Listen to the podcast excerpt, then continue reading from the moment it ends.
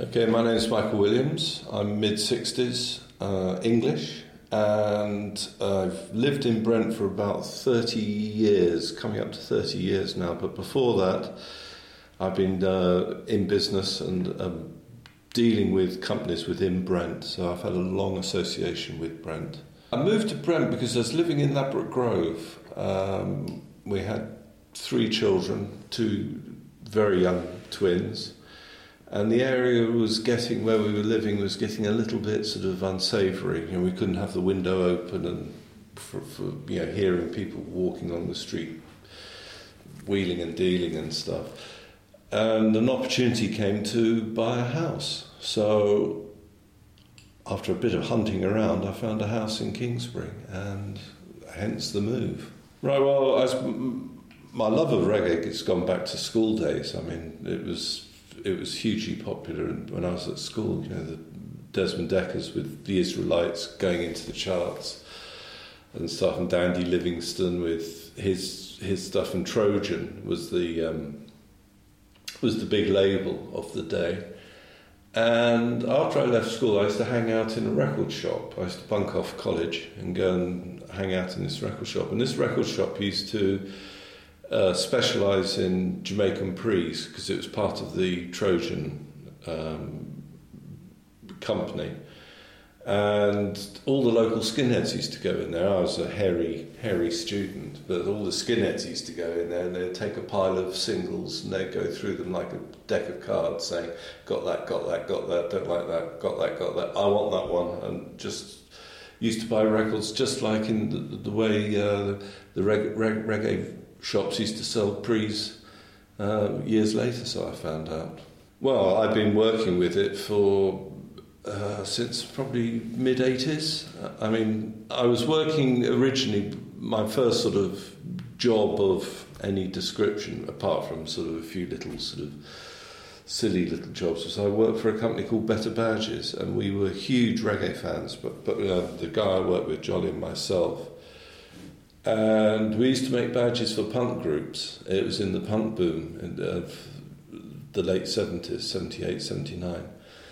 And not only did we make badges for punk bands, but we used to make badges for local reggae acts. Um, and that's where I've, in fact, first came across Aswad because they were our local local uh, reggae band. They were just starting out, and we used to make badges for them and for King Sounds and all that the Grove Music crew. And so, it, like everything else, everything grew. You know, sort of people would probably ask them, "Oh, you got badges? Where did you get those made?" And they would. So we used to make badges for reggae bands, as well as making slogans and graphic badges. Nothing sort of exploitative or anything. And then I was let go from that company uh, in about 1980, and my good friend, who I got to know through making a badge for him, uh, he used to work for Honest John's, uh, a guy called Leroy Anderson, otherwise known as Lepke.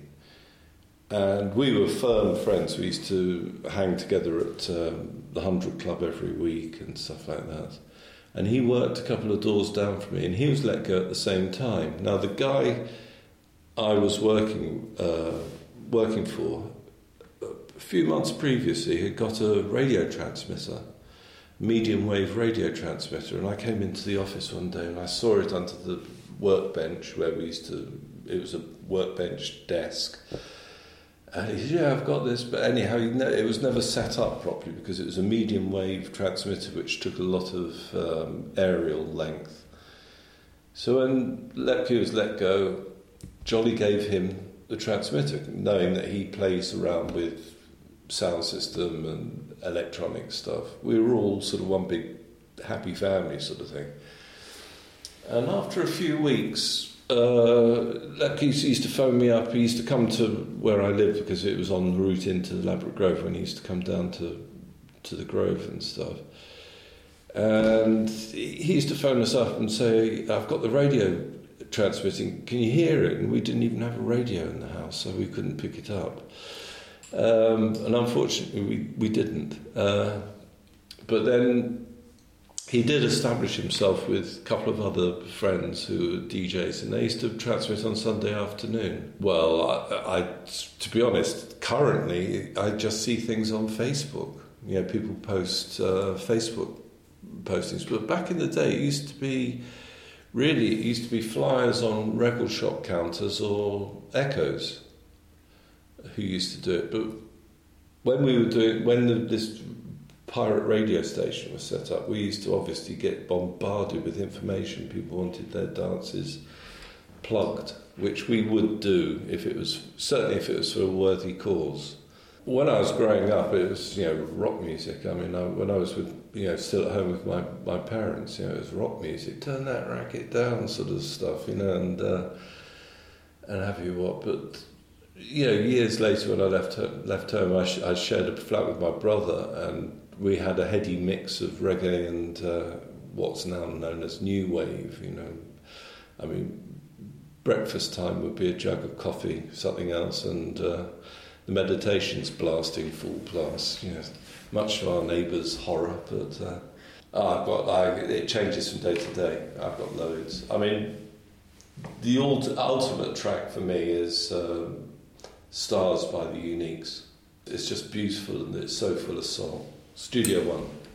Um, I've been buying records since I was five, I think. You know, but, but I can remember the first record I bought independently of my parents was the Walker Brothers album, which I bought in conjunction with my sister, and we put our Christmas record tokens together and bought that. But I bought used to buy records all the time. Uh, it's very hard to say. I mean, I, I work, I've been working with music since the 80s, and uh, you know, you see crossover elements in, in, in music of, of all all forms. I mean, um, reggae music encompasses certainly UK reggae encompasses uh, studio techniques which are developed here in, in England. And obviously, the, the, reggae's had a tradition of covering pop tunes, so the, the music's gone back that way. But by the same token, um, when uh, people used to put out singles on 12 inch, they used to do dub mixes. So the mixing techniques that studios used, they used to copy Jamaican dub styles. So you sometimes get a dub of a pop tune. The pop tune would be on the A side and it would f- flow into a dub cut. Businesses supporting sound systems, uh, sound system dances were promoted various ways. Today it's done through social media and uh, community radio stations, but back in the day it was very much flyers and yes, flyers in barber shops and in uh, in grocery stores. You know, people putting on a dance would get would take their flyer around and ask if they could pin it up, and more more more times than not, they would be allowed to do so. Uh, I can't dance to save me life. No dress dress code. No, I've always been a, sh- a scruffy scruffy devil. Does it make me feel anyway? I do like I do like the soul of reggae music, you know, of what I call reggae music, not the music of today. I don't think I think it's lost a lot of soul. But a lot of the early reggae records were certainly because a lot, most of them were were soul tune covers. I mean, Studio One was just fantastic for you know taking a soul tune and, and making it a, a tune for their artist. Their artist became known for that tune, and it's only when people look back and they say, "Oh gosh, that came from the Manhattans, or that came from the Temptations, or whatever," to people realise how much has been adapted, or as on the labels always used to say, adopted. I think that I think reggae went hand in hand with certainly back in the day in the in the late seventies the Rock Against Racism movement, where you got um, reggae, reggae acts working with rock acts and a mixed audience, and it was just showing that the two communities can work and enjoy life together. Whereas previously it used to be pretty separate, and of course you had the two tone movement came along, which was it gave young black kids of the time uh, pop music that they could see on top of the pops, they could see on pop programs. So it was the merging of the of, of the two cultures was superb. Right. Well, going back to, backtracking um, after I finished doing pirate radio, which was the Dread Broadcasting Corporation, when we were taken off air, I got myself a job with Rough Trade, and Rough Trade was uh, an independent record distributor. Oh, it's a shop, but it was also it, the shop had split, and and the, it was an independent record distributor. And I knew the people who who, who ran the the distribution company and stuff, and they offered me a job. And I went in and I was a one man department at Rough Trade. And my first job was to tidy up all the reggae records which had been dumped on the previous uh, person in that position who was more concerned with going to the pub at lunchtime. So it was a complete and utter mess, but I managed to tidy it up and get it in, in, in order. And you know, set up the, the department, but the problem was was there was internal politics because I was employed by the whole, wholesale company, the distribution company. But uh, Geoff Travis, who originally started Rough Trade, he had the record company, and he asked me to keep my ears and eyes open for things which he would be interested in. And then, as it happened, um, someone who I met through Pirate Radio, Horace Andy, he came in and he got signed to the label. So I was then uh, given the A&R role for the label with Horace, which didn't go down too well with the the distribution company because they were paying my wages and I was working for the label. So while I was working with Horace, I uh, executive produced an album with him which was very sad because these politics kicked in. He had to return back to America. We finished the the album, mixed it, and he asked me to do the editing, which I did, which I was really flattered that he trusted me with editing it. But then I couldn't stay on and do the job of promoting it within the company because I was let go by that company. Um, I don't think it does really attract a younger audience. I think the, the my personal view of, of reggae music is that it, it, it went from being it's, it's a little hard to explain, but it went from being a sort of a, a, a music of entertainment, or it went into dancehall. I think dancehall and ragga changed the whole complexion because producers always follow the trend. They never stick with you know what's a, an established role. And when the ragga and the dancehall um, scene arrived, it alienated the older audience, and it also alienated the venues because the promotion was so he- heavy, and the kids used to go and they used to cause troubles. So the venues stopped putting the acts on.